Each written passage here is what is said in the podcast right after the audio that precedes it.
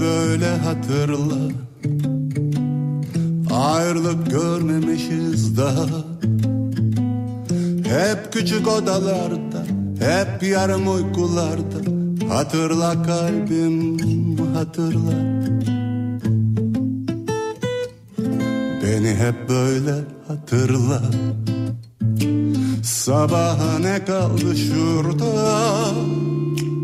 Ömrüme dokunan eller Ellerimi tutan eller Kaybolurum sen unuttukça.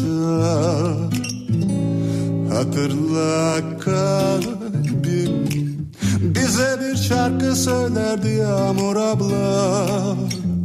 Hatırla kalbim Kilitli sır küpü evler Kim bilir ne incindiler Müzeyyenin sesi nasıl güzel Hatırla kalbim.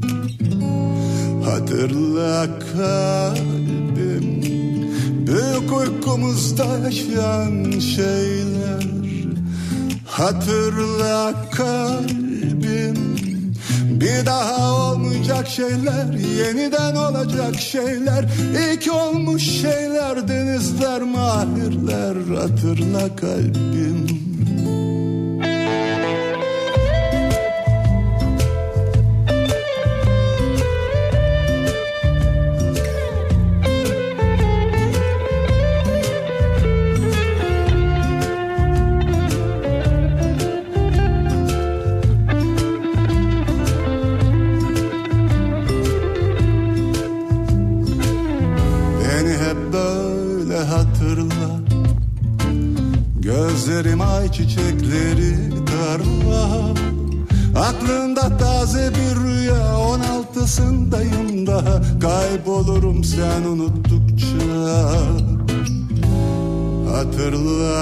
Hatırla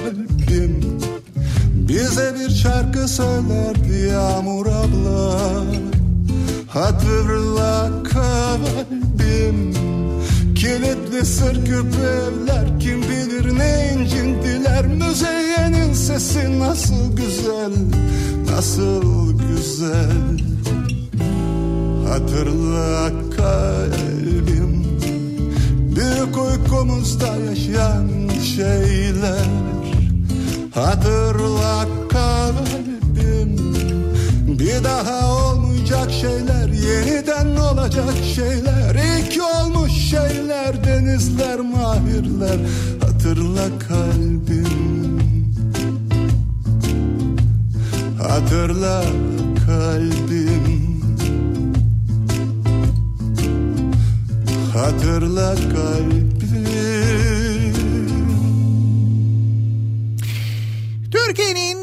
kafa radyosundan, Kafa Radyo'dan hepinize günaydın. Yeni günün sabahındayız.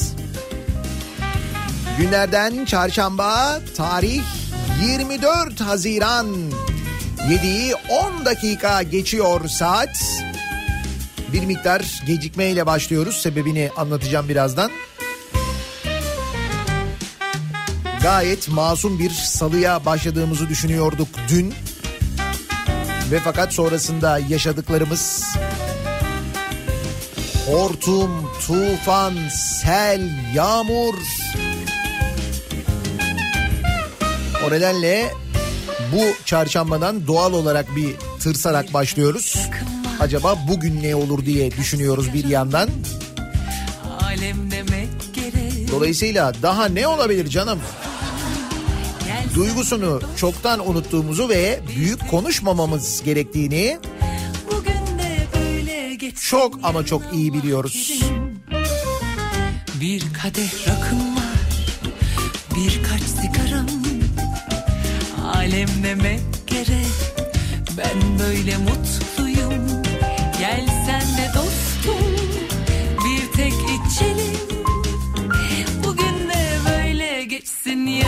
Allah kerim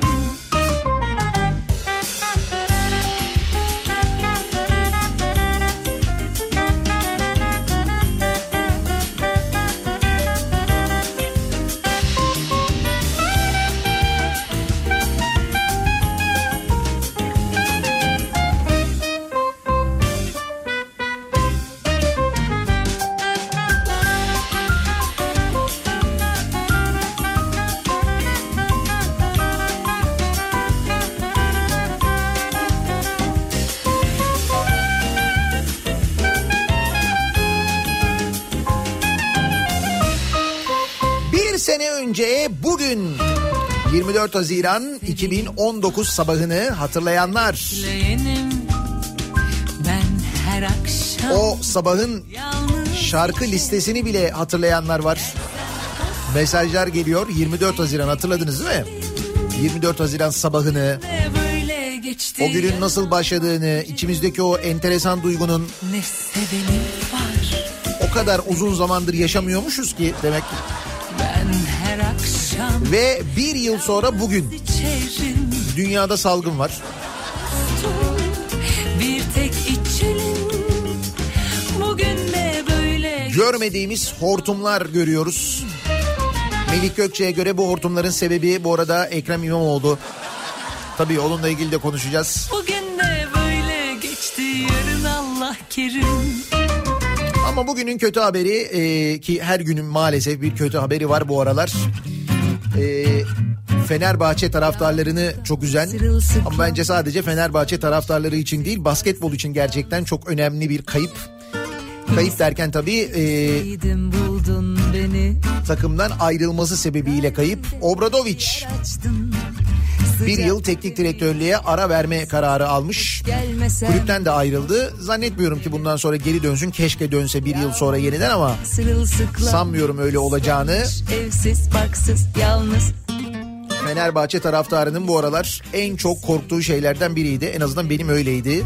Obradoviç de giderse ne olacak diye düşünüyordum. Tam da öyle oldu.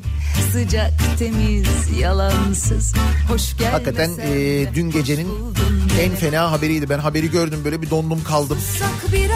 Bir şey diyemedim bir süre. Sonra bir anda böyle masanın kenarlarını tutma ihtiyacı hissettim ki bugün sabah yayına geç kalmamın sebebi de bu. Gerçekten hayal gibi burada koyu Zannediyorum bu kulak içi kristallerinin yeri oynadı. güzel gözlüm Geçen sefer öyle tarif etmişti doktor.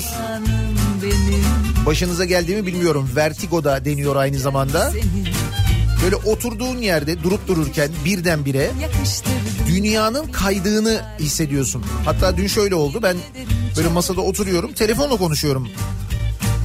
Ya bir anda e, böyle şey oldu. Yani masaya acilen tutunma ihtiyacı hissettim. Çünkü dünya tersine döndü gibi oldu. Yani böyle hani deprem ama öyle böyle bir şey değil. Bir anda böyle işte zemin, dünya böyle hop diye bir anda böyle döndü. Çok acayip bir şey hakikaten de. Allah kimsenin başına vermesin. Ben bir anda böyle ha falan diye bağırarak şöyle masayı tutunca etraftakiler panik oldular ne oluyor diye. Deprem mi oluyor dediler onlar da ama bir şey yok ki. Bir sokak kedisi Fakat çok fena bir şey gerçekten de. kalbinde Şimdi bugün sabah uyandığımdan beri de ara ara onu yaşıyorum. O nedenle stüdyoya gelmem biraz vakit aldı. hoş buldun beni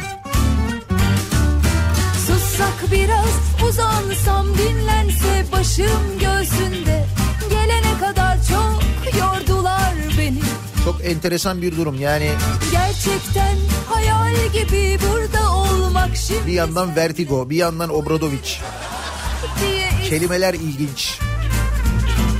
Ama kadere bak dönüp dolaşıp nereye geliyoruz yine? Melik Gökçek. beni Yemin ederim çok seveceğim seni Yatıştırdım, yakıştırdım kalbine kalbimi Yemin ederim çok seveceğim seni Güzel gözlüm, bebek yüzlüm, kahramanım benim.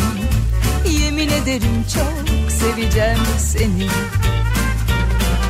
Yatıştırdım, Yayına başladım şu anda gayet iyi gidiyor ama oldu da ben bir anda böyle susarsam müzik devam ederse falan panik olmayın diye söylüyorum.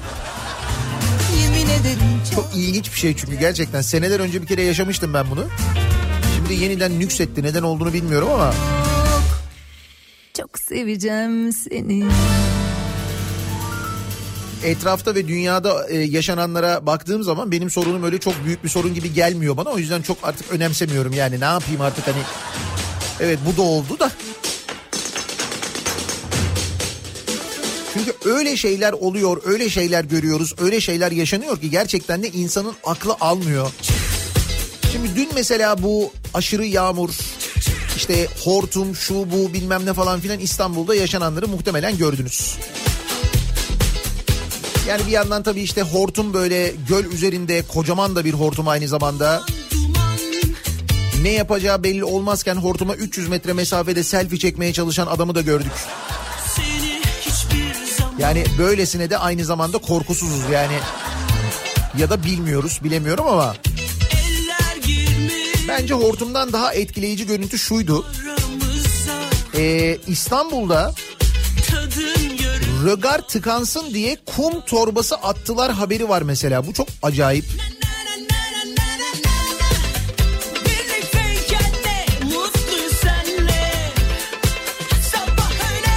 Dün seyrettiniz mi bilmiyorum. Ee, İstanbul'daki bazı rögarlardan böyle tıkanan suların fışkırdığı rögarlardan çuvallar içinde toprak e, çıkartıldığını gördüm ben de. Şimdi deniyor ki e, bu bilerek atıldı bunlar hani tıkansın diye atıldı e, deniyor. Yani olabilir mi böyle bir şey diye düşünüyorsun. Tam da böyle birinci yılı işte seçimlerin e, üstünden bir yıl geçmiş. Böyle bir yağış var bakıyorsun. Yağmur sularının atık sularının gitmesi gereken e, borulardan ya da işte o kanallardan bakıyorsun böyle çuvallar içinde kirli toprak bir de çıkartılıyor. Ya olur mu canım öyle şey falan diye düşünüyorsun da. Ama işte geçmişte şu bir yıl içinde yaşadıklarımıza bakınca diyorsun ki olur. Yapılabilir yani.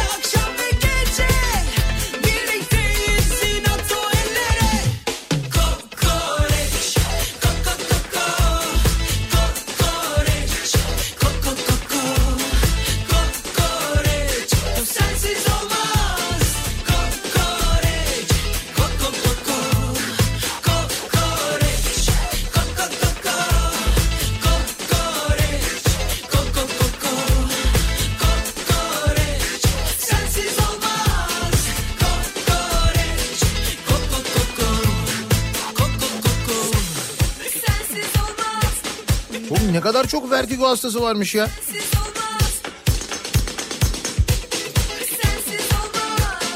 Biliyorum evet bir manevra var bir şey manevrasıydı onu hatırlıyorum.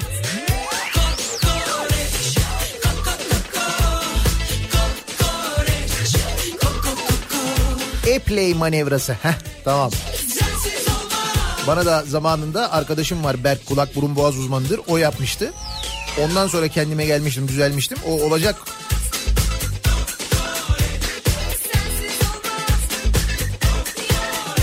Neyse ben yine de şu anda kendimi sağlama alayım da. İyice böyle masaya yaklaştım. Koltuğu iyice masaya yaklaştırdım. Ne olur ne olmaz bu tarafa doğru gidersem diye şuraya bir destek aldım. Şu tarafa doğru gidersem diye orada ayrıca bir destek var. Mümkün olduğunca sağlamdayım merak etmeyin. Olur da bir şey olursa dediğim gibi Nihat Sırdar'ın sevdiği şarkılarla Melik Gökçek İstanbul'da oluşan hortumu İmamoğlu'na bağladı. Evet bu da oldu dün. Belki kaçırmış olabilirsiniz ki keşke kaçırmış olsanız. Fakat bu adam bir şey paylaşınca böyle bir şey paylaşınca acayip hızlı yayılıyor. Eski Ankara Büyükşehir Belediye Başkanı Melik Gökçek İstanbul'da oluşan hortumu İstanbul Büyükşehir Belediye Başkanı Ekrem İmamoğlu'na bağladı. Şöyle yazmış sosyal medya hesabında. İstanbul İstanbul olalı böyle hortum görmedi. Her şey güzel olacaktı. Böyle hortum görmedik. Yalan mı İmamoğlu notuyla paylaştı.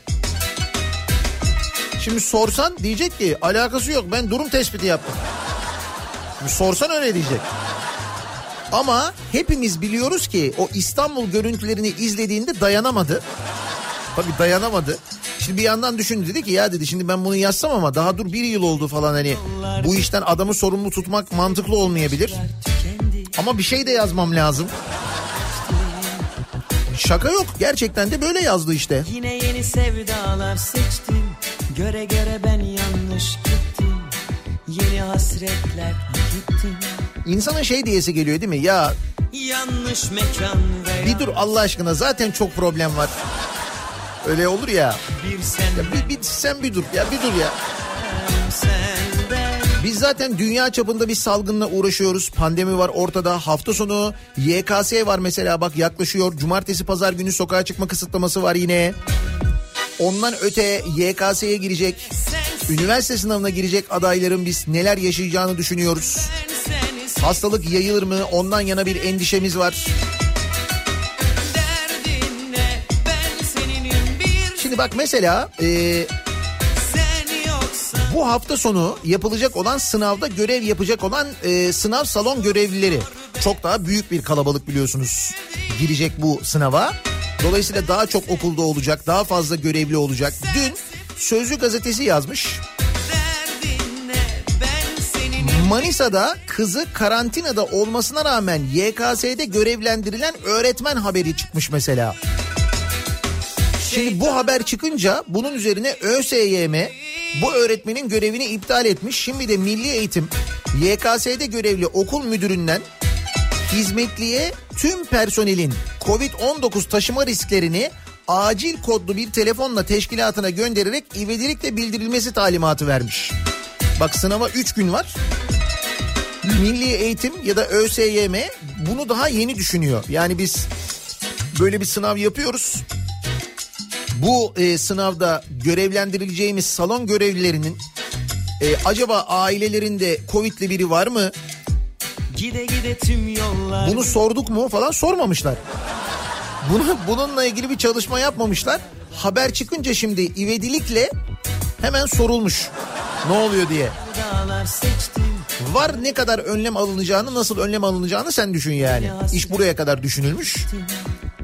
Şimdi hafta sonu önümüzde böyle bir e, sınav var. Sınav tehlikesi var maalesef. Evet çocukların geleceğini ilgilendiren ama bu hastalık yayılırsa, daha fazla yayılırsa belki bir gelecekleri olmayacak. Fakat biz inat ve ısrarla yapıyoruz.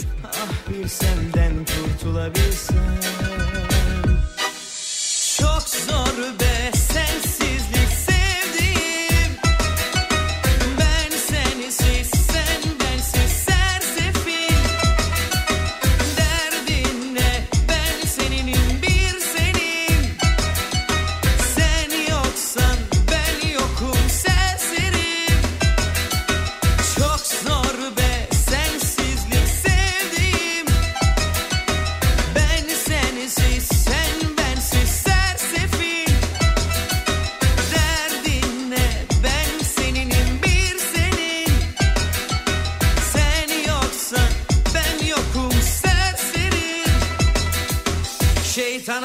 Satmışım kalbimi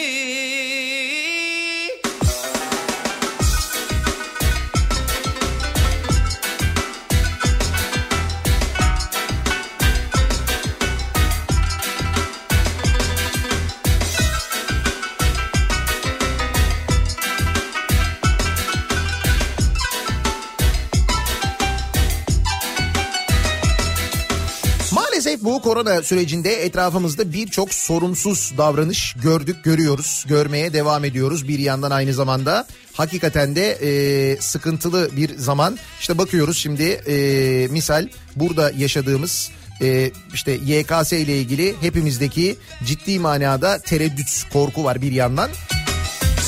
Ama işte bu sorumsuzluk sadece Türkiye'ye özel bir durumda değil. Yani bu hastalıkla ilgili önlem almama, maske takmama gibi davranışların yanında çok daha sorumsuz davrananlar da var. Dünyanın birçok yerinde böyle şeyler yaşanıyor. Alın işte dünyada tenisin bir numaralı ismi e, bu Novak Djokovic. E, Novak Djokovic e, aşı karşıtı bir insan. Yani bu e, korona olaylarından önce de işte aşı aşıyı kabul etmiyor. Aşının işte bir para tuzağı olduğunu söylüyor falan böyle var ya böyle bir sav var. serseri işte bu aşı e, uyduruluyor. Hastalık muhtemelen bunu da e, işte bu hastalığın da işte uydurulduğunu falan e, düşünüyor. Bunun da bir işte plan olduğunu, bunun da bir komplo olduğunu falan düşünenlerden. Bunu kabul etmediği için e, hem kendisi doğru düzgün önlem almıyor hem de yetmiyor. Adria Tur diye bir organizasyon e, gerçekleştiriyor. Kendi adını taşıyan vakıf tarafından düzenleniyor bu Adria Tur bir tenis organizasyonu düzenliyor Belgrad'da. Birçok e, ünlü e, tenisçiyi çağırıyor, tenis oyuncusunu çağırıyor. Bunlar da gidiyorlar. Sosyal mesafeye dikkat edilmiyor. E, çocuklarla organizasyonlara katılınıyor. İşte e, turnuva sırasında böyle partiler falan veriliyor. Peki sonuç? Sonuç ne oluyor? Bulgar tenisçi Grigor Dimitrov'un ki o da önemli bir tenisçi koronavirüsüne yakalandığını duyurmasının ardından aynı organizasyona katılan birçok sporcu ve antrenörün de test sonuçlarının pozitif olduğu ortaya çıkıyor. Djokovic'in kondi- e, kondisyoneri Marko Paniki'nin yanı sıra Hırvat tenisçi Borna Koric'in de virüse yakalandığı belirtiliyor ve sonuç Novak Djokovic de pozitif çıkıyor. Bunların hepsi birbirlerine inanmıyorlardı ya.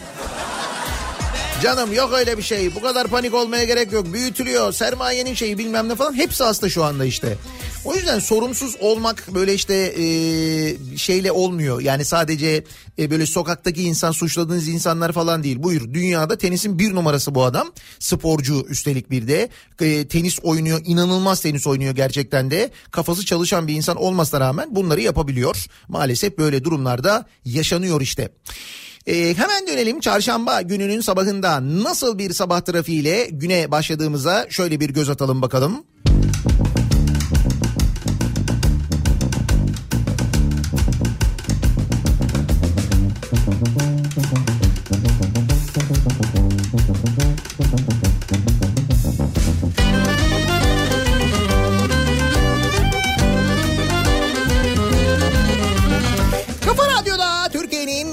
En kafa radyosunda devam ediyor.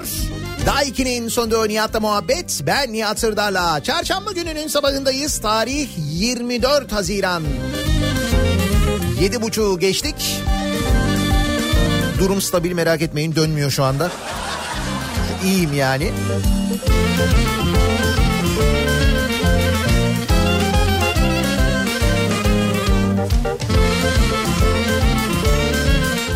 Merkezli bir haberle başlıyoruz. Konya merkezli çünkü Change Otomobil operasyonu yapılmış. O yüzden Konya merkezli bir haberle başlıyoruz. Motor ve şasi numaraları değiştirilerek piyasaya sürülen 42 araç ele geçirilmiş. Bak Konya merkezli 42 araç diyor. He? Konya'nın plakası 42 değil miydi ya? Demek ki detaylara dikkat eden bir çete. Güzel detay seviyorlar.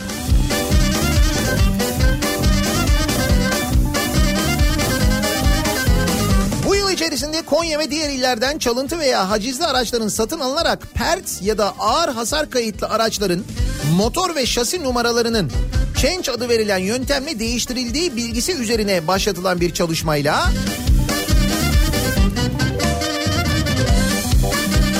Ekipler ağır hasarlı olarak trafikten çekilen ve tamir edilmesi mümkün olmayan ancak daha sonra trafiğe çıkarılan 24 araç tespit etmişler. Bu araçlardan 20'sinin 17 ayrı ilde halen trafikte olduğunu belirleyen ekipler 9 ilde ortak operasyon düzenlenmiş.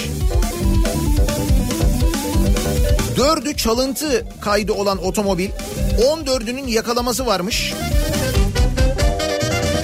Ama trafikteler. Geziyorlar gayet güzel.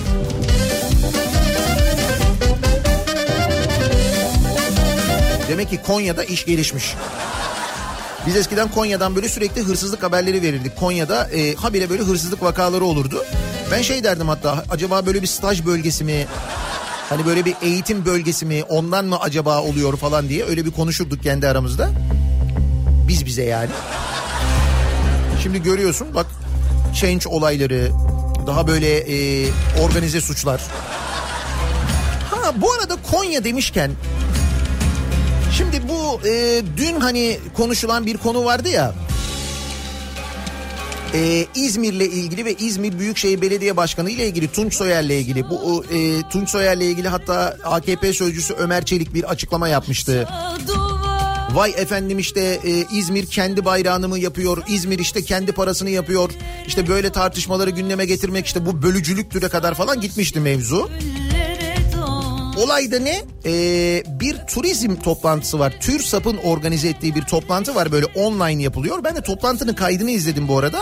Orada katılımcılardan bir tanesi soruyor İzmir Büyükşehir Belediye Başkanı Tunç Soyer'e diyor ki efendim diyor sizin diyor böyle teknolojik konulara diyor e, e, teknolojik gelişmelere çok böyle hani yatkın olduğunuzu biliyoruz. Bu konuya önem verdiğinizi biliyoruz. İşte İzmir'de de bu yönde böyle çalışmalar olduğunu biliyoruz. Şimdi işte Türkiye'nin farklı kentlerinde diyor e, böyle hani e, kripto para e, hikayesi var ya işte bu bitcoin gibi mesela. İşte böyle kendi paralarını geliştirme konusunda çalışmalar var. Siz de diyor İzmir'de böyle bir çalışma yapmayı düşünüyor musunuz diye soruyor Tunç Soyer'e. Tunç Soyer de cevap veriyor bunu. Diyor ki şimdi diyor işte biz e, ben diyor takip ediyorum diyor dünyadaki gelişmeleri diyor. Bizim de diyor bu yönde bir çalışmamız olabilir. Biz aslında böyle İzmir Coin gibi bir şey düşünüyorduk falan gibi bir şey anlatıyor. Yani bu yönde çalışmalar yaptıklarını anlatıyor. Oradan da şeye bağlıyor. Diyor ki geçmişte diyor tarihe baktığınızda diyor Osmanlı zamanında diyor bazı kentlerin kendi bayrakları bile varmış diyor. Şimdi hani kendi parası mevzundan iş oraya geliyor. Böyle bir sohbet sadece. Ondan sonra vay efendim İzmir işte ayrılmayı mı düşünüyor? İzmir bağımsızlığını mı ilan edecek? Bunlar bölücülük falan diye açıklama yapılıyor. Peki şimdi bu ne zaman oluyor? Dün oluyor değil mi? Dün tarih ne? 23 Haziran. Bu toplantı işte 3 gün 4 gün önce falan olmuş. Ben size Ocak ayının bir haberini okuyorum şimdi bakın. Ocak ayındaki bir haberi okuyorum. Hatta bu haberi okuyunca bu konu üzerine konuştuğumuzu da hatırlayacaksınız. Türkiye'de ilk kez bir belediye kripto para işine giriyor. Yani belediye kendi parasını yapıyor. Burası neresi biliyor musunuz? Konya. Konya Büyükşehir Belediyesi kripto para üretimi işine giriyor. Büyükşehir Belediye Başkanı Uğur İbrahim Altay projenin detaylarını Sözcü.com.tr'ye açıkladı. Haber var ya. 6 ay ön hazırlık aşamaları yapılacak proje bir yılda tamamlanacak. Büyükşehir projenin ismini Şehir Coin koydu. Hatırlıyor musunuz biz buna isim aramıştık. Konya'nın kendi parası olacak. İsmi ne olsun acaba falan diye konuşmuştuk hatırladınız mı? E o zaman hiç böyle konuşulmadı. Hiç böyle Konya hayırdır ne oluyor Konya kendi parasını e, buluyor işte kendi parasını yapıyormuş. Konya Türkiye'den ayrılmayı mı düşünüyor? Bu bölücülük olur mu falan dendi mi? Hiç böyle bir şey konuşuldu mu? Aksine üzerine mizah yapıldı. Biz de mizahını yaptık, konuştuk. Kimse bunun yanlış bir şey olduğunu düşünmedi. Bu olabilir işte belediye ödemelerinde bilmem ne falan diye konuşuldu. Doğru değil mi? Şimdi ne oldu aynısını İzmir? İzmir bu arada e, İzmir'de hani bunun sadece sohbeti geçiyor ha. Birisi soruyor belediye başkanına. Belediye başkanı gayet medeni bir cevap veriyor. Bunun üzerine öyle bir gündem koparılıyor ki. Abi her şey geride kaldı ya. Bakıyorsun işte NTV'nin haber bültenine bakıyorsun. Birinci haber Bursa'daki sel. ikinci haber İzmir'le ilgili Ömer Çelik'in yaptığı açıklama. O sırada Ankara Ankara'nın e, şehir girişinde e, baro başkanları Ankara'ya alınmıyor. Bu bir zahmet üçüncü haber oluyor.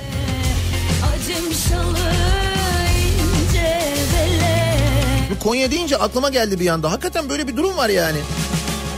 O yüzden e, anlıyorsunuz aslında meselenin ne olduğunu, aslında meselenin gerçekten de suni gündem olduğunu, gündem değiştirmek olduğunu, haftalardır neredeyse hatta aylardır gündemi değiştirmek için türlü türlü konuların ısıtılıp ısıtılıp yeniden e, getirildiğini ve fakat onların daha önce çok yendiği için artık insanların o konuları böyle elinin tersiyle ittiğini onları görüyoruz herhalde hep beraber değil mi? Aynısı işte ya, aynısını yaşıyoruz.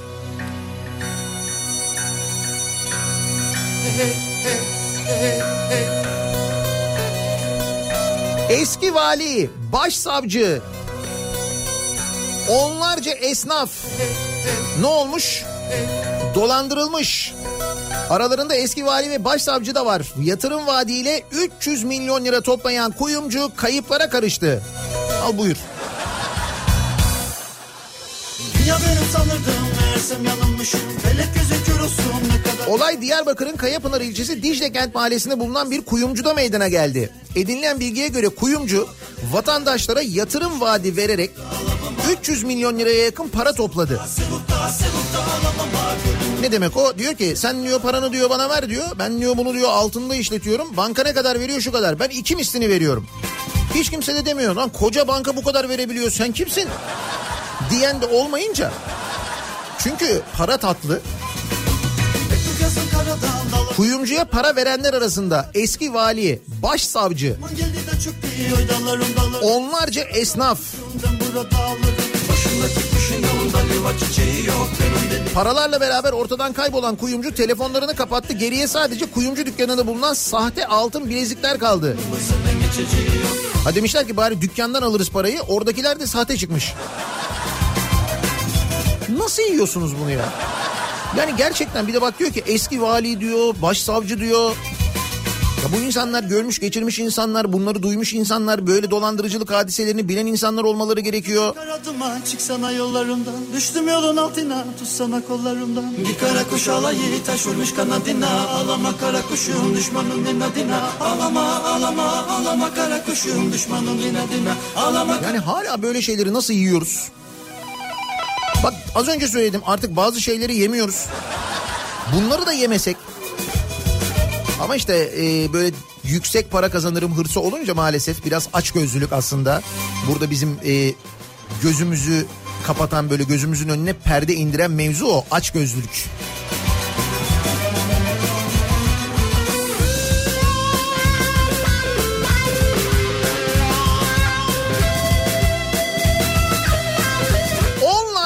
Festivale 213 bin lira harcandı. 3 bin kişi izledi. 213 bin lira mı? Zeytinburnu Belediyesi'nin düzenlediği online tıp festivali için 213 bin lira harcadığı ortaya çıktı. Online tıp festivaline 213 bin lira. Kur'an tilaveti ve ilahilerin de yayınlandığı tıp festivalinin organizasyon işi de eski AKP milletvekili Mustafa Baş'ın damadının ortağı olduğu şirkete verildi. Yani o kadar paraya epey az insan izlemiş ya. 213 bin liraya online festival. 3 bin kişi. E biz şey ben yayın yapıyorum mesela akşam programında online. Diyoruz ki bazen kamerayı açalım falan. Açıyoruz kamerayı 5 bin kişi izliyor. Üstelik bedava. Söyleseydi Zeytinburnu Belediyesi. 5 Haziran'da 2020 yılı Merkez Efendi Tıp Festivali organizasyonu adı altında bir ihale düzenliyor e, Zeytinburnu Belediyesi. AZ Reklam Basım Organizasyon ve Turizm Şirketi tek başına katıldığı ihaleyi 213.500 lira teklif vererek alıyor. Mesir macununun mucidi Merkez Efendi adına düzenlenen festival 12-14 Haziran tarihleri arasında belediyenin sosyal medya hesaplarından yayınlanıyor. Ayrıca online festivalde Kur'an okunuyor ve ilahiler söyleniyor. Üzdüm susaydım keşke Duman oldum o halimden eser kal AZ Reklam, Basım, Organizasyon ve Turizm Şirketi'nin ortakları arasındaysa AKP'li Fatih Bolca'nın olduğu da ortaya çıkıyor. Aynı zamanda AKP eski milletvekili Mustafa Baş'ın damadı olan Fatih Bolca'nın internet sitesinde yer alan bilgilere göre Bolcan iki- 29 Mart 2009 yerel seçimlerinde AKP Küçükçekmece Seçim Koordinasyon Merkezi'nde seçim koordinatörlüğü görevinde üstlenmiş. Gönlüm sende kaldı. 2011 milletvekili genel seçimlerinde İstanbul 2. Bölge Seçim Koordinasyon Merkezi'nde tanıtma ve medyadan sorumlu başkan yardımcısı olarak görev yapmış. AKP İstanbul İl Delegesiymiş kendisi aynı zamanda. Ve bu organizasyonun ihalesi belediyelerin bu dönemde sıkça kullandığı doğal afetler, salgın hastalıklar, can ve mal kaybı tehlikesi gibi ani ve beklenmeyen veya yapım tekniği açısından özellik arz eden veya yapı veya can ve mal güvenliğinin sağlanması açısından ivedilikle yapılması gerekliliği idarece belirlenen hallerde ihalenin ivedi olarak yapılmasının zorunlu olması koşuluna bağlı yapılmış bu ihale. Evet gerçekten de öyle çok acil. İvedi olarak yapılması gereken neydi ismi? Merkez Efendi Tıp Festivali organizasyonu. O kadar ivedi ki ihaleyi böyle yapmışlar. Demişler ki sen gel teklif ver ne kadar bu kadar anlaştık. Nasıl güzel değil mi? Sonuç yüz binlerce lira ödenen online festival belediyenin Zeytinburnu Belediyesi'nin YouTube hesabından yayınlanmış. duman 5 ayrı canlı yayın yapılmış ve 3 gün boyunca yapılan yayınları izleyenlerin sayısı 3258'de kalmış. 210 bin liraya 3258 kişi. Neyse bundan sonra belki birileri girer izler de en azından paranın karşılığı gelir. Yine gül yüzünle gel Tek sözünle gel İyi para ya 218. Güzel yani. Bu dönemde özellikle. Mi salgın döneminde. kor oldu düşün Can yürekte yürek sende kaldı al da gel Günlerdir konuştuğumuz bir başka konu var. Ee, şu Wushu Federasyonu. Kung Fu, Wushu, işte bu Wushu Federasyonundaki aile saltanatı ile ilgili sürekli haberler çıkıyor biliyorsunuz. Bir türlü şu federasyonun bütçesini öğrenemedik bu arada ya. Ne kadar e, para harcanıyor bu federasyona, devlet ne kadar e, para veriyor, bütçe ayırıyor bu federasyona o kısmını bilemiyoruz. Fakat e, kurumdaki aile saltanatıyla ülkenin gündemine oturan Türkiye Wushu Federasyonu hakkında çıkan haberlerle ilgili açıklama yapmış. Siyonizm bize saldırıyor demiş. Nasıl? Siyonizm Wushu Federasyonu'na saldırıyormuş. Demek ki taktiği öğrendi herhalde. sende kaldı al da gel Kardeşim siz de koskoca federasyonuz. Federasyonsunuz siz de Siyonizme saldırın. O kadar Wushu öğrenmişsiniz değil mi? Siz de bir federasyon olarak Siyonizmin karşısına ay diye bir çıksanız zaten korkup kaçarlar yani. Ee, açıklama yalnız çok acayip bir açıklama. Ee, Wushu'nun bir aile sporu olduğu belirtiler açıklamada Wushu Kung Fu bir aile sporudur. Bu arada öyle bir şey yok. Yani ailece yapılması gereken bir spordur gibi bir zorunluluğu yok bu sporun yani. İşte mesela sen tek başına katılıyorsun hayır olmaz ailenle geleceksin falan öyle bir şey yok. Birçok aile Wushu Kung Fu sporunda gerek sporcu gerek antrenör hakem idareci olarak topyekun aktif yer almaktadır. Wushu Kung Fu sporunda ülkemizi dünya şampiyona, şampiyonalarında ilk kez temsil eden en eski sporcu olan Abdurrahman Akyüz'ün ailesi olarak Akyüz ailesi bu ailelerden bir tanesidir.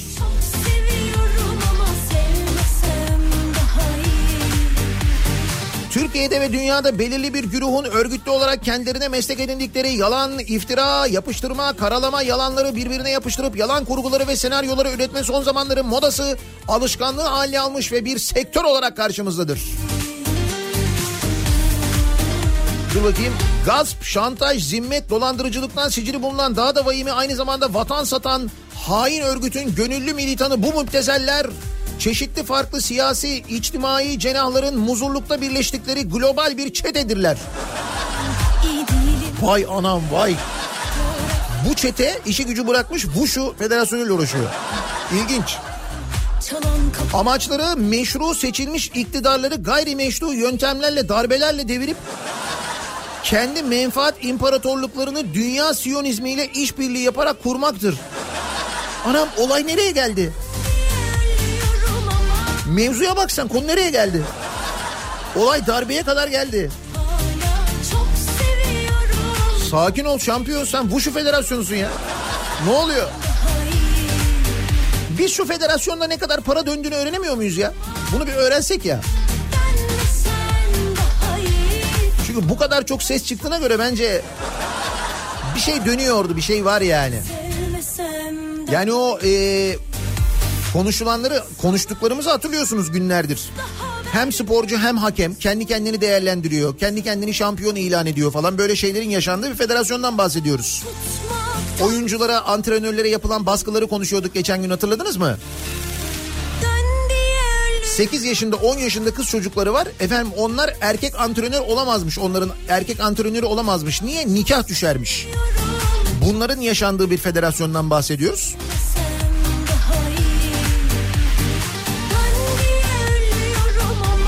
Geldiğimiz noktaya bakın.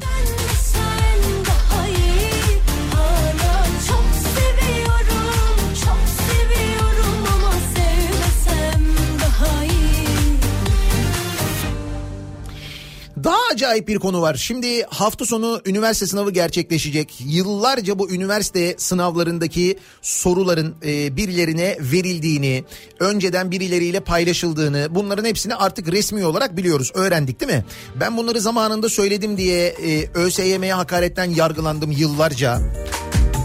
Şimdi eski YÖK Başkanı Yusuf Ziya Özcan hatırlıyor musunuz kendisini? Eskiden YÖK Başkanıydı. Ondan sonra e, büyükelçi olmuştu galiba değil mi bir yere? Şimdi kendisi Gelecek Partisi'nden siyasete atılmış. Ahmet Davutoğlu'nun partisinden siyasete atılmış. Eski YÖK Başkanı. Aslında YÖK'ün, e, üniversitelerin bu durumda olmasında emeği olanlardan biri kendisi. Aynı şekilde ÖSYM'nin de bu arada. Şimdi Gelecek Partisi'nde kendisi. Bu ayrı bir konu. Ama e, FETÖ ÖSYM'nin bütün sorularını çaldı diye bir açıklaması var bakın. E tabi biraz da sıtır TV5'te Muhammed Vefa ve Bünyamin Güler'in sunduğu Ankara Bürosu programına konuk olmuş Yusuf Ziya Özcan. hiç geri Ben de Covid-19 salgınına rağmen YGS ve LGS sınavlarının yapılmasını eleştirmiş de. oluyor Oradan konuya e, konu bu sınavlara gelmiş. Bu Demiş ki savcı Şadan Sakınan geldi bana demiş. Bu savcı Şadan Sakınan işte bu FETÖ'den e, yargılanıyor şu anda. FETÖ'cü savcılardan yani o dönem. Benden dataların depolanması için ekstra hard disk istedi. 1 terabayt disk verdim. Geçti bir tane daha hard disk istedi. Hayırdır ne yapacaksınız bu hard diski? Sorular 10 megabayt tutmaz dedim. Sakınan biz geriye dönük arama yapacağız. Bütün sınavları alacağım dedi. 4 terabayt disk verdim. 5. hard diskte tamam dedim artık. Siz bütün soruları alıyorsunuz. Bu çalınan sorularla alakalı değil dedim. Ben bir daha hard disk vermeyince Zekeriya Öz beni aradı. Bak bunları o dönemin YÖK Başkanı anlatıyor. Hocam bu Türkiye için çok önemli bir mevzu dedi. Ben de dedim ki evet çok önemli ama bir türlü sonuç çıkmıyor. Zekeriya Öz de Şadan Sakınan elinden geleni yapıyor. Sizden hard disk istemiş siz olmaz demişsiniz dedi. Sonra öğrendim ki en baş FETÖ'cü Şadan Sakınan çıktı. Yani bunların Fethullahçı olduğunu bilmiyor o zaman. YÖK başkanı olmuş. Bu savcıların FETÖ'cü olduğunu, onların e, işte bu Fethullahçı olduğunu, o cemaatten olduğunu bilmiyor yani o zaman bak. Öyle de saf bir insan. He, diyor ki sonra öğrendim ki en baş FETÖ'cü Şadan Sakınan çıktı. Saflığımıza bak. 1 terabayt hard diske dünyalar sığar. Bir sınav soruları 10 megabayt tutmaz. ÖSYM'nin kullandığı ve kullanmak için beklettiği bütün soruları aldılar demiş. hiç sevmem Peki bir şey yapmış mı o zaman bunun için? Yok niye? Çünkü safmış. Biz de o dönemde saf saf üniversite sınavlarına hazırlanıyoruz değil mi? Kurslara gidiyoruz, geceler, gündüzler, aileler, büyük stres falan hepimiz böyle acayip heyecanlıyız. Bak o sırada neler oluyormuş. bu Ve bu bilmiyormuş onu. Çok istersem alırım Hiç sevmem oyunları Ben geçtim o yolları Çıkarın kağıtları Aşkımı yazacağım Bu benim hikayem Bu benim masalım Aşk Vay anasını sayın seyirciler. Tam böyle burada söylenecek söz yani. Ben geçtim o yolları Çıkarın kağıtları Aşkımı yazacağım Şimdi çok konu var aslında konuşacağımız ama bu e, programın başında söylediğim Melih Gökçe'nin açıklaması doğal olarak üzerine konuşulmayı hak ediyor.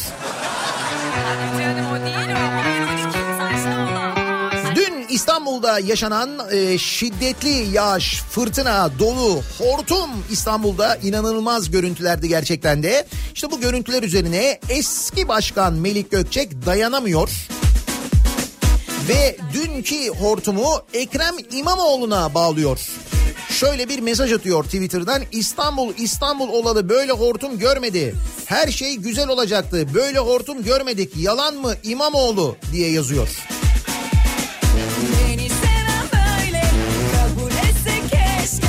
Ankaralı dinleyicilerimizin heyecanlandığını biliyorum. Sakin olalım.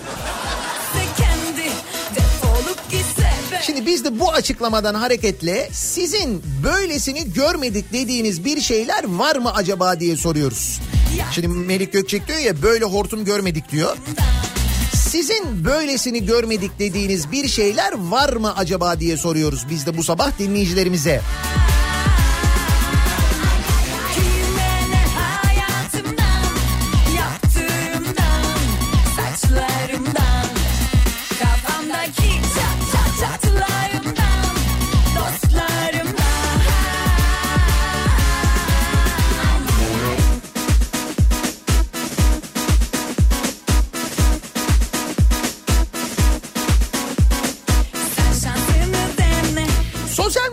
Üzerinden yazıp gönderebilirsiniz mesajlarınızı. Twitter'da böyle bir konu başlığımız, bir tabelamız, bir hashtagimiz an itibariyle mevcut. Böylesini görmedik dediğiniz gördüğünüz zaman hayret ettiğiniz ya da böyle Melik Gökçek gibi söylendiğiniz bir şey var mı acaba diye soruyoruz dinleyicilerimize.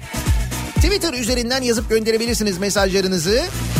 Twitter'da böyle bir konu başlığımız, bir tabelamız, bir hashtagimiz an itibariyle mevcut. Böylesini görmedik.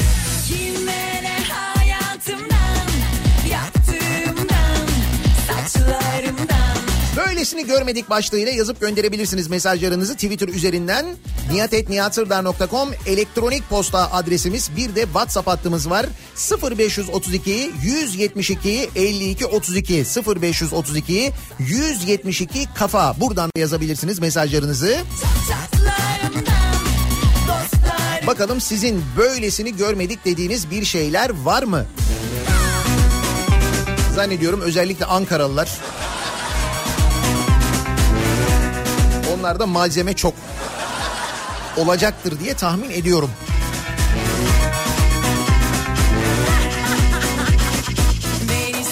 Böyle Bir ara verelim. Reklamların ardından yeniden buradayız.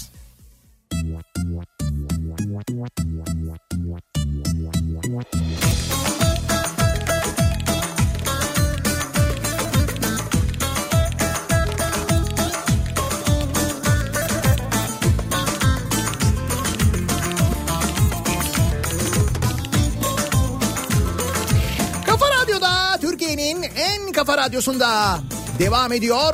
Daiki'nin sonunda Nihat'la muhabbet. Ben Nihat Sırdar'la. Çarşamba gününün sabahındayız. 8'i 3 dakika geçiyor saat. Soyun Ankaralı mı? Başka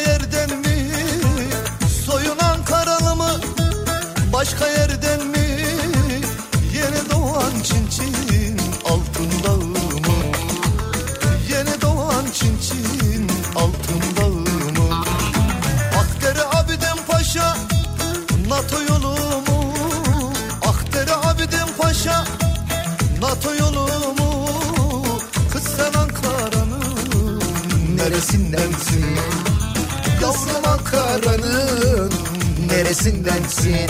Oh! Ankara'nın eski belediye başkanı Melik Gökçek dün İstanbul'daki hortumu Ekrem İmamoğlu'na bağlamış. Böyle hortum görmedik yalan mı İmamoğlu diye sormuş.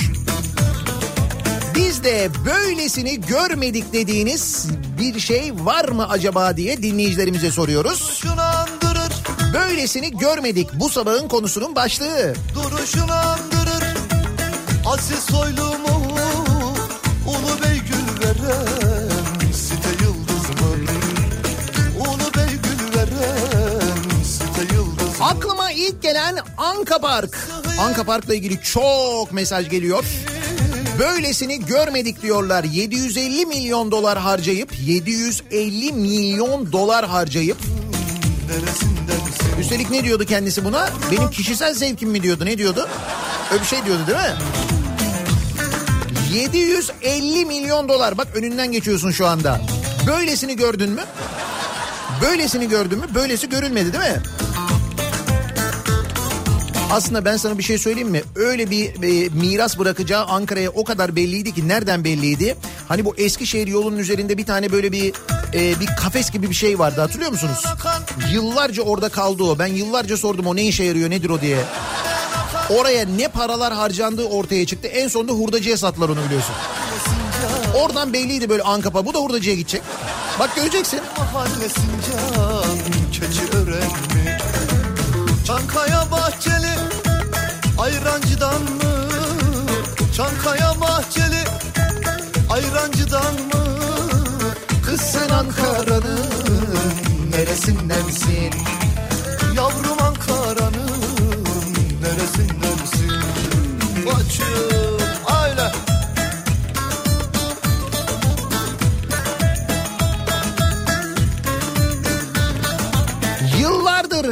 türlüsünü gördük ama bu kadar çok ses çıkaran boş damacana görmedik diyor Resul.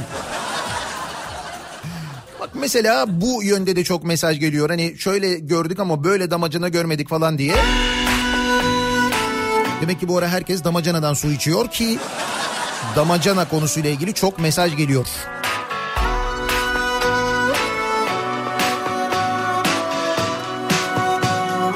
Bir sene önce bugün 24 Haziran sabahı söylüyorduk bu şarkıyı hatırladınız mı? Şunun için söylüyorum tam o 24 Haziran aslında 23 Haziran seçimlerinin yıl dönümünde tam birinci yılında CHP İstanbul İl Başkanı Canan Kaftancıoğlu'na Twitter'da yıllar önce yaptığı paylaşımlar sebebiyle verilen 9 yıl 8 ay 20 günlük hapis cezasını istinaf mahkemesi onayladı. 5 ayrı suçtan 9 yıl 8 ay 20 gün hapis cezası. Tam birinci yılında tam bugün yani yani tam dün tam o gün. Böylesini gördük mü? Böylesini görmedik değil mi? sanki cennet böyle güzel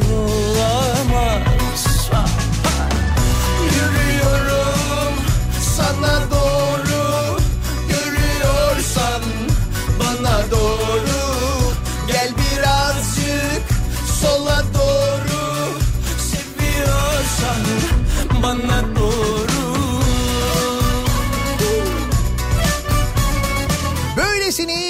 Görmedik diyor Semih. Böylesi sadece spor değil başka yerde de görülmedi. İnsan ailesiyle spor da yapar, bakanlık da yönetir, belediye de yönetir, parsel parselde satabilir. Evet. Neticede Wushu bir aile sporudur. De Yalnız belediye aile sporu değildir ya. Öyle olmaması lazım ama. olsa bile doldur içeyim. Sordum bu güzellik insan olamaz. Öldüm sanki cennet böyle güzel olamaz.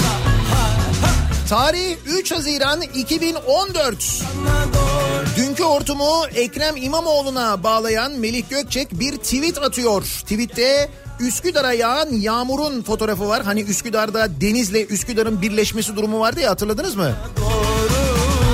Hatta bir e, denizin üzerinde gider bir minibüs görüntüsü hepimizin zihnine kazınmıştır. Heh, işte o görüntüler üzerine belediyeye yapılan eleştiriler sonrası Üsküdar meydanını su alıyordu her seferinde çünkü. Şöyle yazmış e, Melik Gökçek.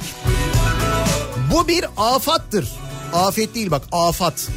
Bu bir afattır. Bazı gezi zekalılar afatı da kendilerine malzeme yapıyorlar. Daha ayrı değil. Adı üzerinde gezi zekalılar diye yazmış. Şimdi dünkü tweetinin yanına herkes bu tweet'i koyuyor gönderiyor bana da. Zamanında böyle demiş diye.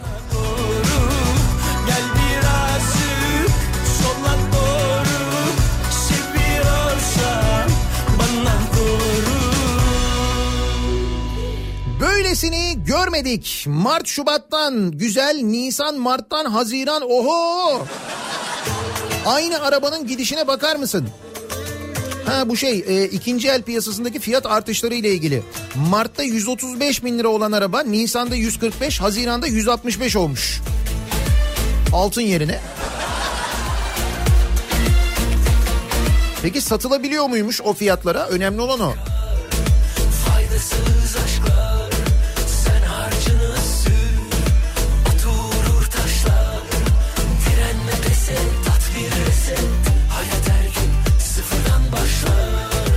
Zor günlerde yanımızda olacak. Uzaylı saldırısında bizi koruyacak transformusumuz bile var Ankara'da. Böylesini görmedik. Hadi sizin dinozorlar e, Trabzon'a verildi onu biliyorum ben. Karadeniz Teknik Üniversitesi'ne gönderilmiş. Ankara'daki o kavşaklarda duran dinozorların bir bölümü. Ondan haberim var da. Bu şeyler ne oldu? Bu e, otobotlar, Transformers'lar falan kavşaklara konulan. Onlar ne oldu hakikaten?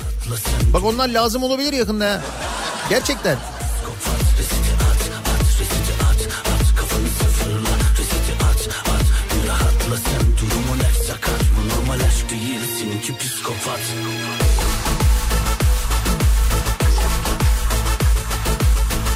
İşsizlik artıyor ama istihdam da artıyor. Harikasın TÜİK. Böylesini, böylesini görmedik. TÜİK diyor ki geçen senenin diyor Mart ayına göre bu Mart ayında diyor işsizlik azaldı diyor. Hemen onun altında bir haber daha var. Diyor ki işsizlik başvuruları geçen seneye göre iki buçuk kat arttı diyor. Bari haberleri alt alta koymayaydınız ya.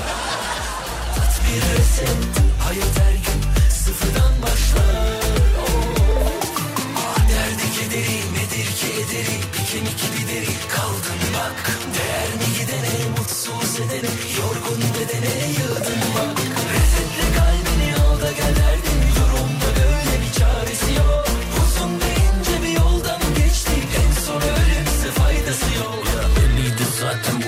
Böylesini görmedik. Bu kadar pişkinlik görülmedi diyor. Yeşim göndermiş. Kimin için söylemiş bilemiyorum.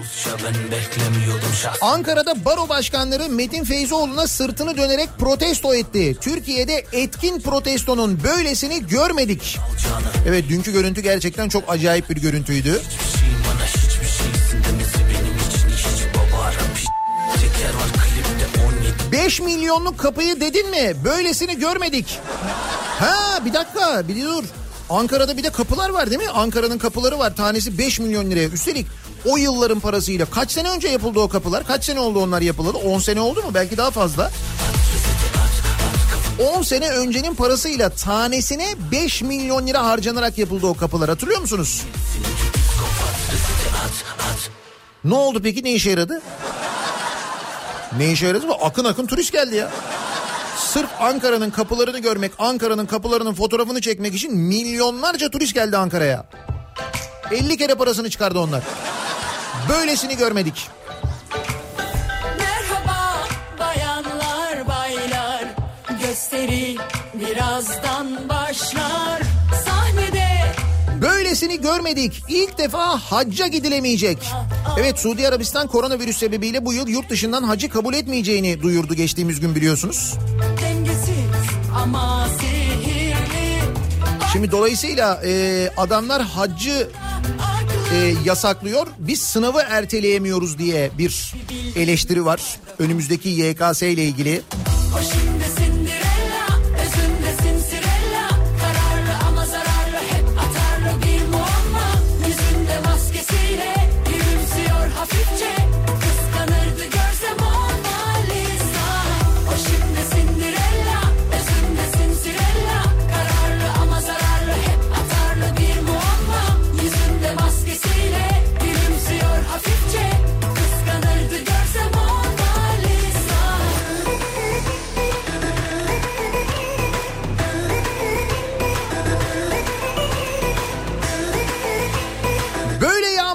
böyle sel olur mu? Böylesini görmedik.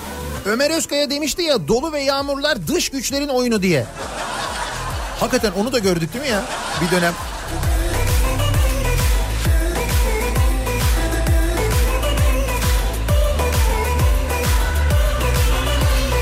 Böylesini görmedik. 10 gün önce 425 bin lira olan ev 10 gün sonra 550 bin lira olmuş.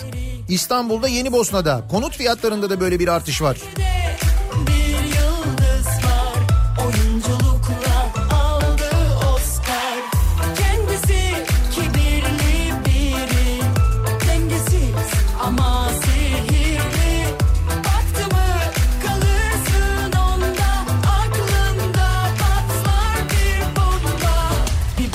Bildiğimiz var da konuşuyoruz burada O şimdi Cinderella Özünde Cinderella Kararlı ama zararlı hep atarlı Biz Ankaralılar olarak yıllardır böyle hizmet görmedik. Resmen yaşadığımızı anlar olduk.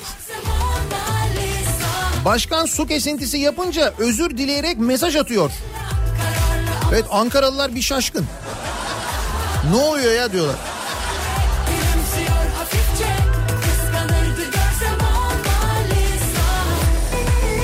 750 milyon dolara böylesini görmediğimiz Ankara'da rüya gibi bir futbol takımı kursak Avrupa'da başarı gösterir ülkeye döviz girerdi ya.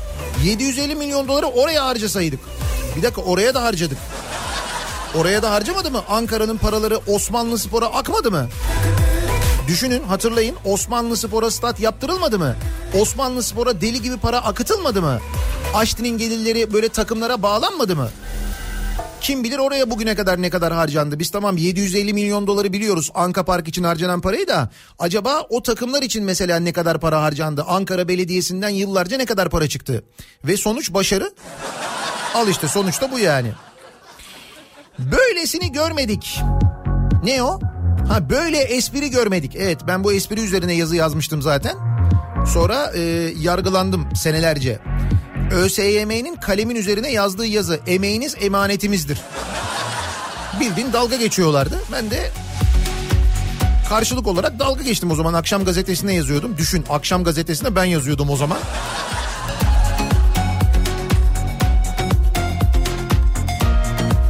Meğer gerçekten de ÖSYM'nin durumu oymuş. Bak eski ÖSYM başkanı neler anlatıyor. Ne kadar safmışız diyor. Savcılar geldi diyor. Bütün soruları aldı diyor. Benden diyor terabayt terabayt disk istediler diyor.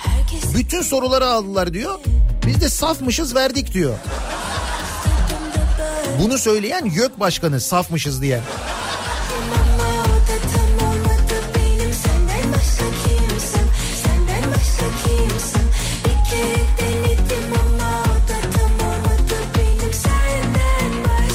Abi bu canlı yayın içinde bence iyi para var. Mihriban bile böylesini görmemiştir diyor Antalya'dan Soner. Zeytinburnu Belediyesi'nin yaptırdığı yayını söylüyorsunuz değil mi? 213.500 lira. 3000 kişi izlemiş. Bak ben buradan söylüyorum. Belediye olabilir, başka bir kurum olabilir, bir özel şirket olabilir.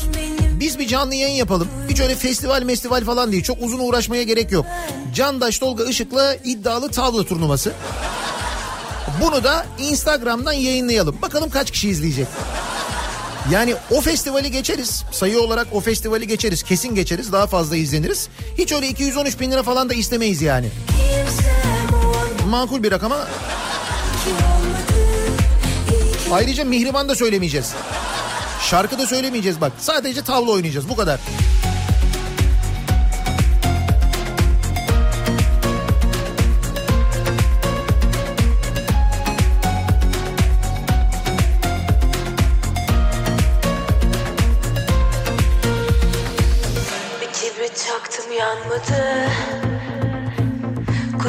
Başka kalmadı Böylesini görmedik. Böylesini görmedik dediğimiz neler var? Misal et fiyatlarında böylesini görmüş müydünüz?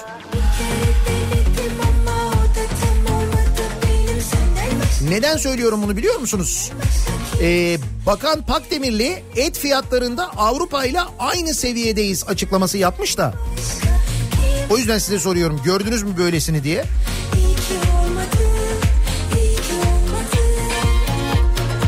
Demiş ki Avrupa ile çok rekabetçi olunamıyor et fiyatları konusunda demiş bugüne kadar Pakdemirli. Asıl sebebi de diyor Avrupa'da domuz yetiştirmek çok kolay. Çok ucuz ikamesi olduğu için et fiyatlarını bir yerde baskılıyor. Ama bugün itibariyle et fiyatlarında da aşağı yukarı aynı seviyeye geldik demiş. Duydun mu? Avrupa ile et fiyatlarında aynı seviyeye gelmişiz. Bu bizim et üretimi konusundaki başarımızdan mı yoksa dövizin yükselmesinden mi kaynaklanıyor acaba? Peki gerçekten öyle mi? Bakalım. Almanya'da dana etinin fiyatı 4.99 euroymuş. Yani aslında 4.94 5 tip sen buna aslında 5 birim yani 5 birim. Şimdi euro olarak bunu TL'ye çevireceğiz ayrı da 5 birim gibi düşün. Bizde Türkiye'de dana eti kıyma ne kadar? Şu anda 60 lira yani 60 birim. 5 birim 60 birim. Tamam biz bunu eurodan TL'ye çevirelim öyle yapalım. Ne oluyor? Be, e, 7.75'miş şu anda euro bu arada. 7.75 dur ben tam rakam da söyleyeyim size hatta böyle.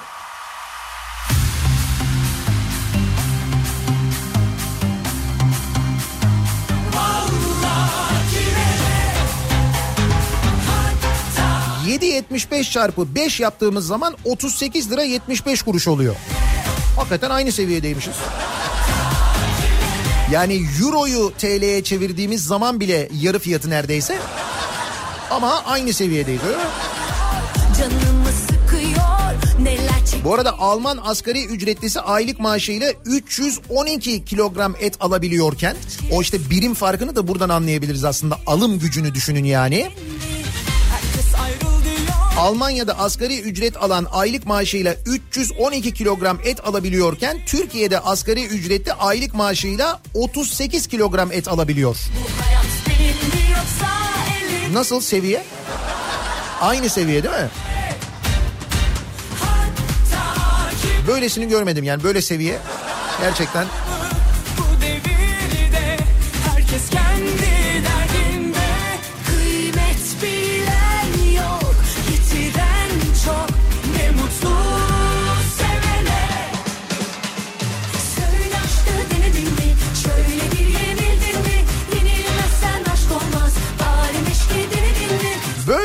hortum görmedik diyor Melik Gökçek ama biz Ankara'da ne hortumlar gördük diyor Adem.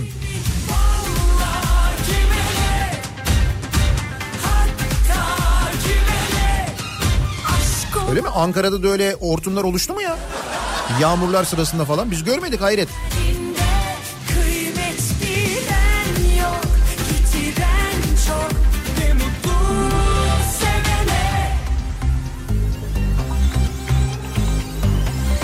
Böylesini görmedik. Sokağa çıkma yasağının olduğu bayramın ikinci günü ekmek servis arabama Merter'de eski Ulusoy'un önünde fari trafik müfettişi tarafından telefonla konuşma var diye gıyabında ceza yazılmış. İyi de araba o gün fırının kapısında yatıyordu. Yani çok ceza gördüm de böylesini görmedim diyor Fatih. Evet böylesini görmedik yarım kaldık diye Fenerbahçelilerden çok mesaj geliyor. Obradovic'in ayrılması. Dün gecenin e, en böyle şok edici haberlerinden bir tanesiydi. Hakikaten de çok üzüldük ben şahsen çok üzüldüm. Aynı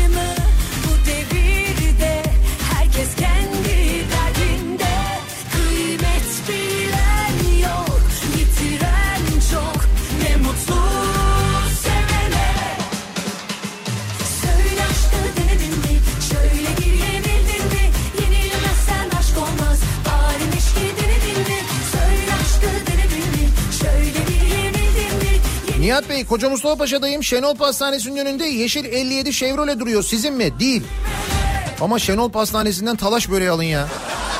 Bak ne güzeldir o biliyor musun? Ay. İçi böyle sosisli olanı vardı onun. Biz ortaokula giderken alırdık. Hala yapıyorlar mı acaba ya?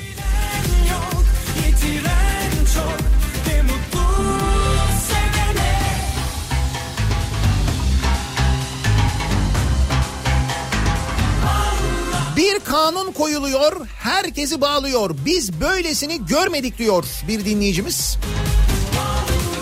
Hangi kanunla ilgili söylüyor bunu? Brezilya'nın başkentinde maske takma zorunluluğu getirilmiş. Şimdi Brezilya'da da salgın hatta şu anda dünyada e, salgın hastalığın en fazla görüldüğü ülkelerden ve ölümlerin de maalesef en fazla görüldüğü ülkelerden biri Brezilya. Ve Brezilya'nın başkentinde maske takma zorunluluğu getirilmiş. Ve mahkeme şöyle bir karar vermiş. Devlet başkanı bu karardan muaf değil. Demiş ki mahkeme devlet başkanı da takacak. Mahkemeye bak.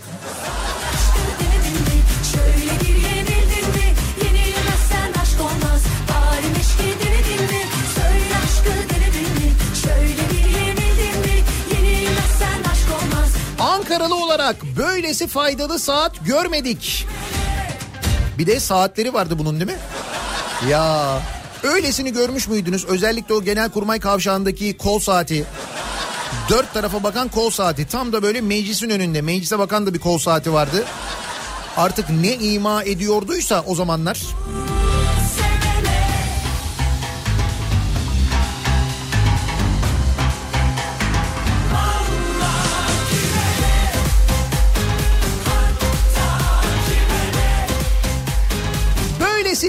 Görmedik. Bu sabahın konusunun başlığı soruyoruz dinleyicilerimize. Melik Gökçe'nin dün attığı tweet üzerine konuşuyoruz.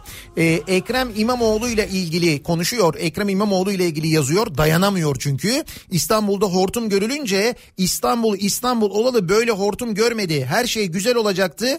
Böyle hortum görmedik. Yalan mı İmamoğlu diye yazıyor eski başkan Melik Gökçek. İşte biz de sizin böylesini görmedik dediğiniz bir şeyler var mı diye soruyoruz. Reklamlardan sonra yeniden buradayız. Türkiye'nin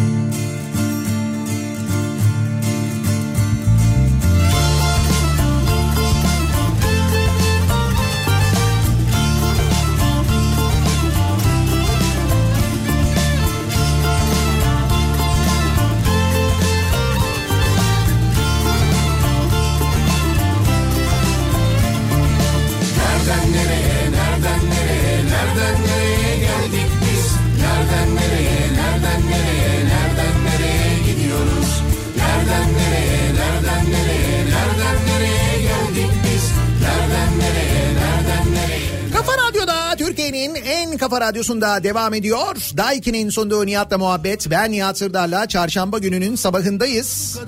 Sekiz buçuğu geçtik. Bir kahvenin 40 yıllık Böylesini görmedik. Bu sabahın konusunun başlığı. Neden böylesini görmedik? Aslında başlığı bize hediye eden e, eski Ankara Büyükşehir Belediye Başkanı Melik Gökçek. Dün İstanbul'da oluşan hortumu Ekrem İmamoğlu'na bağlamış.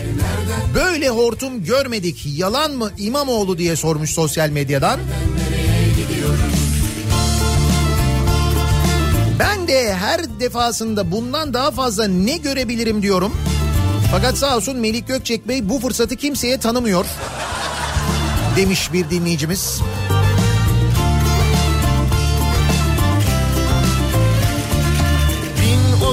Saraylar yoktu hayatımızda Yandaş medya henüz var olmamıştı Her gün gelen zamlarla belimiz bükülürken Hiçbir zaman bu kadar pişkin olunmamıştı Nereden nereye, nereden nereye, nereden nereye geldik biz? Nereden nereye, nereden nereye?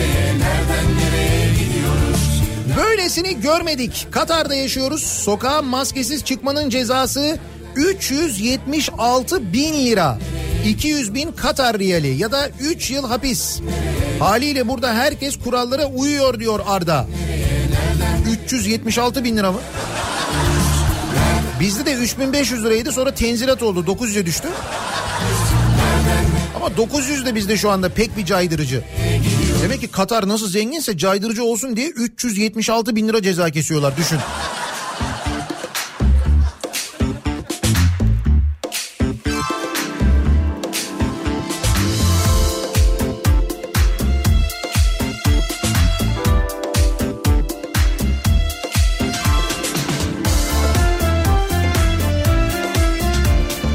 Böylesini görmedik.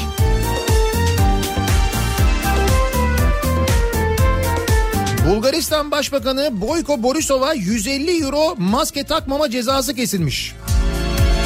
Bulgaristan Başbakanı'na maske takmıyor diye ceza mı kesmişler? Ne bu Bulgaristan'daki bu Avrupalılaşıyorum havası? Nedir yani? Ne çare bir ömre bedeldi Adının bir harfi Hasretin düşürdü beni bu hale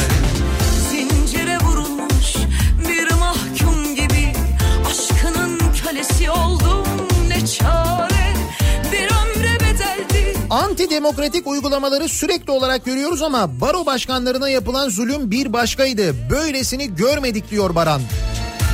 Bakın bu Ankara'da baro başkanları e, Eskişehir yolunda bekletildiler ya. Sensiz hayat nedir ki boş bir virane Baro başkanları e, orada Ankara girişinde beklerken e, işte kendilerine mesela çadır gönderiliyor hani yağmurda ıslanmasınlar diye çadıra polis izin vermiyor. E, işte su gönderiliyor mesela o suya izin verilmiyor. İnsan bunlar ya insan yani. İhtiyaçları var Oradaki bir pastaneye gidiyorlar. İhtiyaçlarını gidermek için gittikleri pastaneye 12 bin lira ceza kesilmiş biliyor musunuz?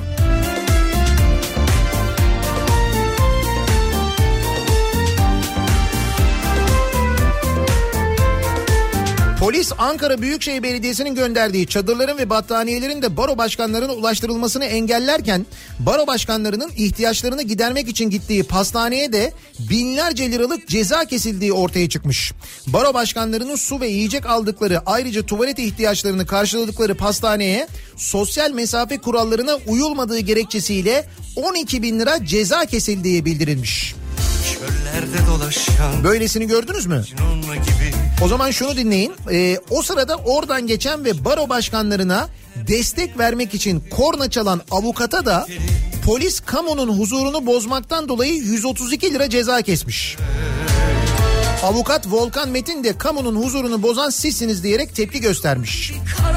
dünya Sensiz hayat nedir ki boş bir virane Evet dün Ankara'da bunlar yaşanmış. Bu gece bana Ben sana vuruldum gibi karardı dünya. Sensiz hayat nedir ki? Boş bir virane Bahaneler yetmiyor bu gece bana.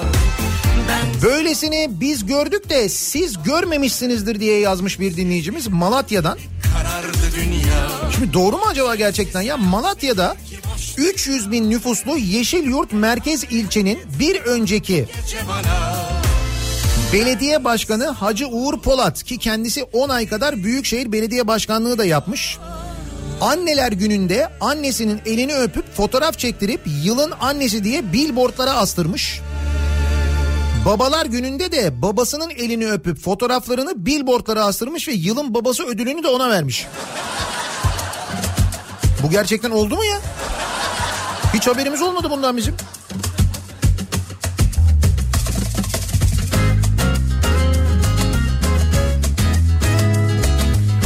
Böylesini görmedik. Müzisyenlik yapıyorum. 3 aydır çalışmıyoruz.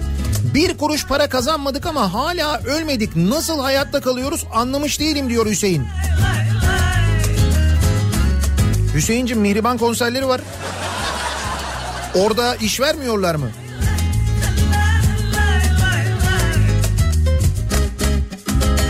Her karşıma çıkana dört elle Şu az önce e, hani bakanın şey açıklaması vardı ya et fiyatlarıyla Avrupa'da aynı düzeye geldik açıklaması vardı ya onunla ilgili konuşmuştuk. Şimdi Avrupa'da yaşayan dinleyicilerimizden mesajlar geliyor. İsviçre'de kuzu etinin fiyatı 17 frankmış. Benim maaşım 5000 frank. Artık siz hesaplayın diyor. İsviçre'den Cihan göndermiş. Bu arada ben diyor temizlik işçisiyim diyor.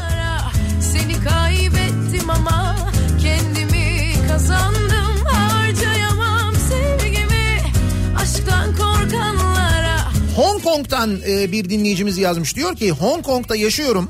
Maske takmanın cezası yok burada.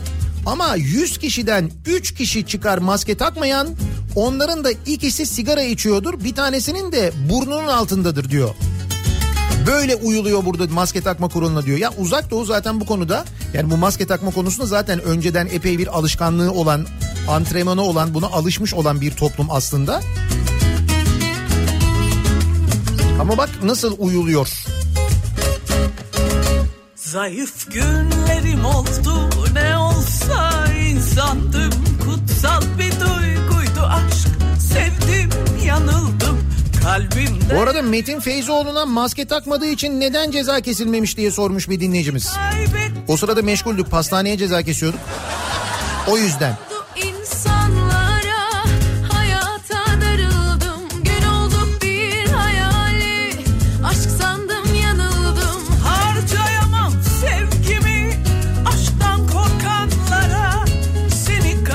Böylesini görmedik. Mansur Yavaş'ın yol kenarlarına dikilen ithal ıhlamur ağaçlarının tanesi 1500 euro iddiasına ki öyleydi gerçekten biz o zaman konuşmuştuk hatırlarsanız Ankara'ya getirilen ıhlamurları Almanya'dan getirilmişti o ağaçlar. Melik Gökçek şöyle yanıt vermiş. Ankara'da ağaçlar çok yavaş büyüyor. O yüzden yurt dışından getirdik demiş. Hakikaten böylesini görmedik ya.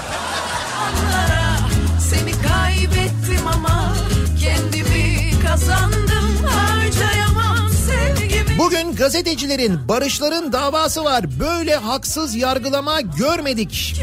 İnşallah serbest kalırlar diyor bir dinleyicimiz. Hepimiz öyle umuyoruz. Böyle davaların öncesinde hep diyorum işte böyle Türkiye'de gerçekten adalet var mı yok mu göreceğiz anlayacağız falan diyoruz ama yani Milli güreşçi Rıza Kayaalp Gençlik ve Spor Bakanlığı müşavirliğine atanmış. Böylesini görmedik diyor bir dinleyicimiz. Yo gördük. Adam banka yönetim kurulu üyesi oldu ya. Daha acayibini gördük. Bu bir şey değil ki. Canımdan bezdim öyle öyle beterim Oyuncak oldum ellerindeyim Canımdan bezdim öyle öyle beterim Oyuncak oldum Almanya'da etin kilosu ortalama 7-8 euro civarı. Tavuk kanadı ve but ortalama 1,5-2 euro civarı. Benim de maaşım 1800 euro diyor. Münih'ten Tanju göndermiş. Evet ette ne kadar aynı seviyede olduğumuzu böylelikle öğrenmiş oluyoruz Avrupa'da yaşayan dinleyicilerimizden. Avrupa ile hakikaten aynı seviyedeymişiz. bileyim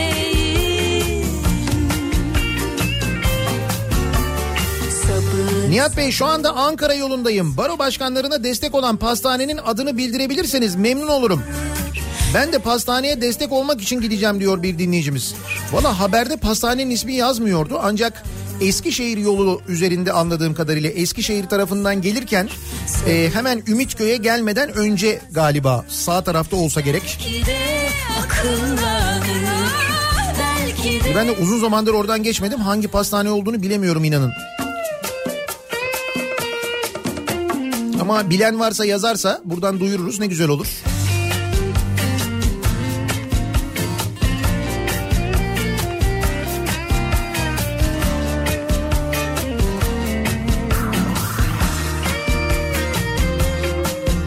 Fatih'teyim. 2 dakika ışıklarda durdum. En az 10 kişi gördüm maskesiz. Koy şuraya bir polis gelsin paralar. Adam başı 900'den 10 kişi 9 bin lira bak. Sabah sabah siftah parası. Niye takmıyorsunuz? Niye?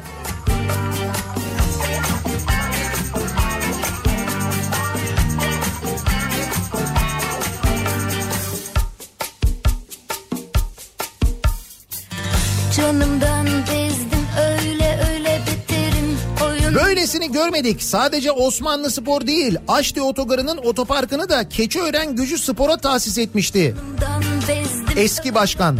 Mansur Yavaş daha yeni geri alabildi diyor Ankara'dan bir dinleyicimiz.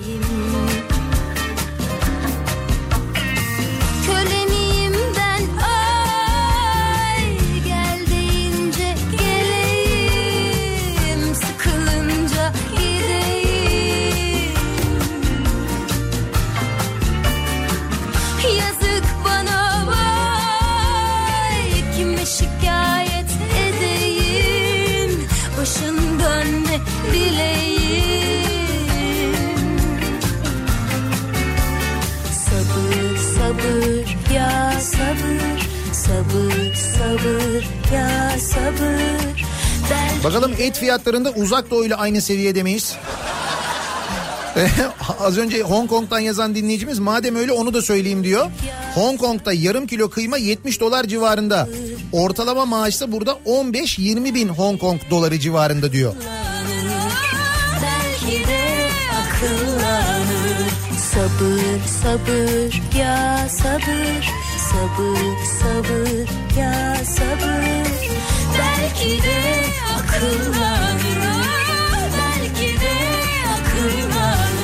Nihat Bey çarpıtıyorsunuz haberi ama et fiyatları aynı seviye zaten. Gelir düzeyi ve alım gücü aynı seviye demiyorlar ki. Bir de bu açıdan bakmak lazım. Yo o açıdan baktık biz. TL'ye çevirdiğimiz zaman yine aynı seviyede değiliz. Yine biz daha pahalı oluyoruz.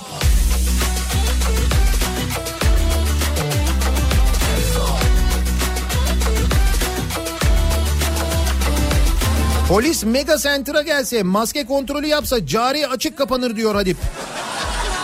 Kimse takmıyor yani maske öyle mi? Çoktan malaya E kaynadı karaya Yaşıyoruz ani irtifak kaybı Dinletemiyorum derdimiz aynı Kurtlar geziniyor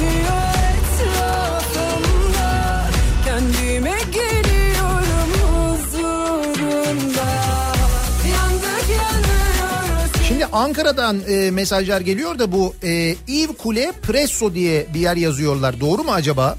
Onu bir doğrulayabilirsek hangi pastane olduğunu. Herkes onu soruyor çünkü bak görüyor musun?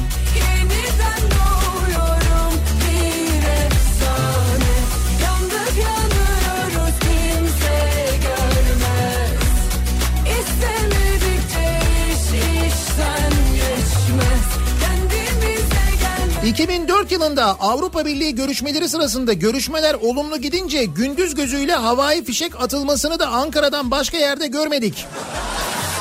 Evet doğru gündüz havai fişek attırmıştı Ankara Belediyesi hatırlıyorum onu.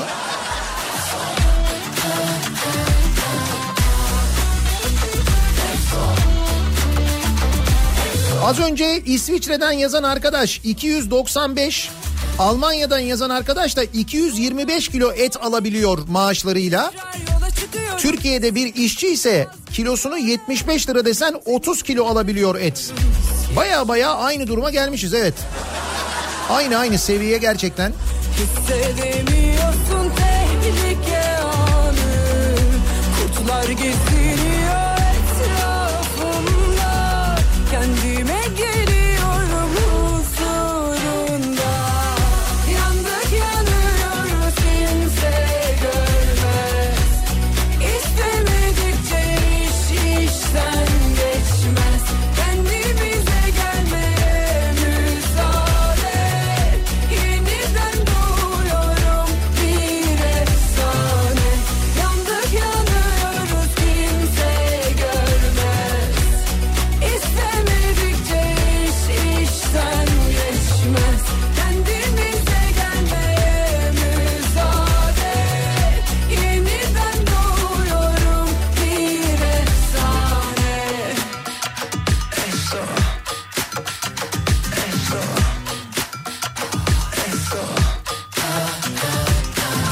Ankara'nın kapılarının fotoğrafı da geldi.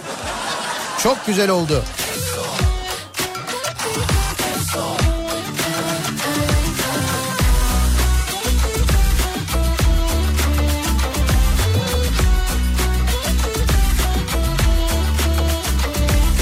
Böylesini görmedik. Bu sabahın konusu Melik Gökçe'nin dün İstanbul'da görülen hortumu Ekrem İmamoğlu'na bağlamasının ardından böyle hortum görmedik lafının ardından böylesini görmedik. Başka neleri böyle görmedik diye konuşuyoruz. Reklamlardan sonra yeniden buradayız. Sen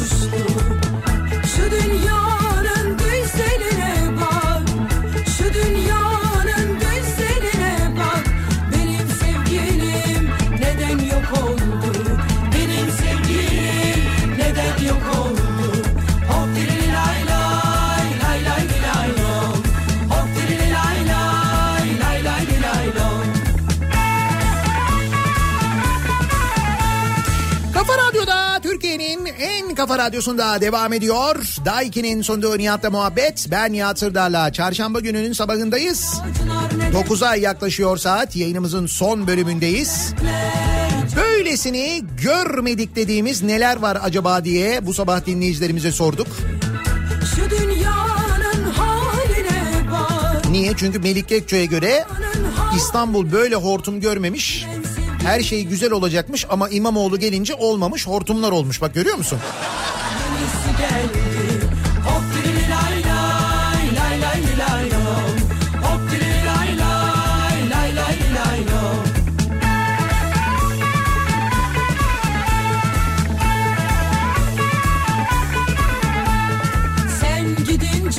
Evet tamam Presso kafeymiş o pastanenin ismi. Ankara'da Presso kafe. İsmi buymuş. Ee, dinleyicilerimizden çok hatta avukat dinleyicilerimizden de mesajlar geliyor.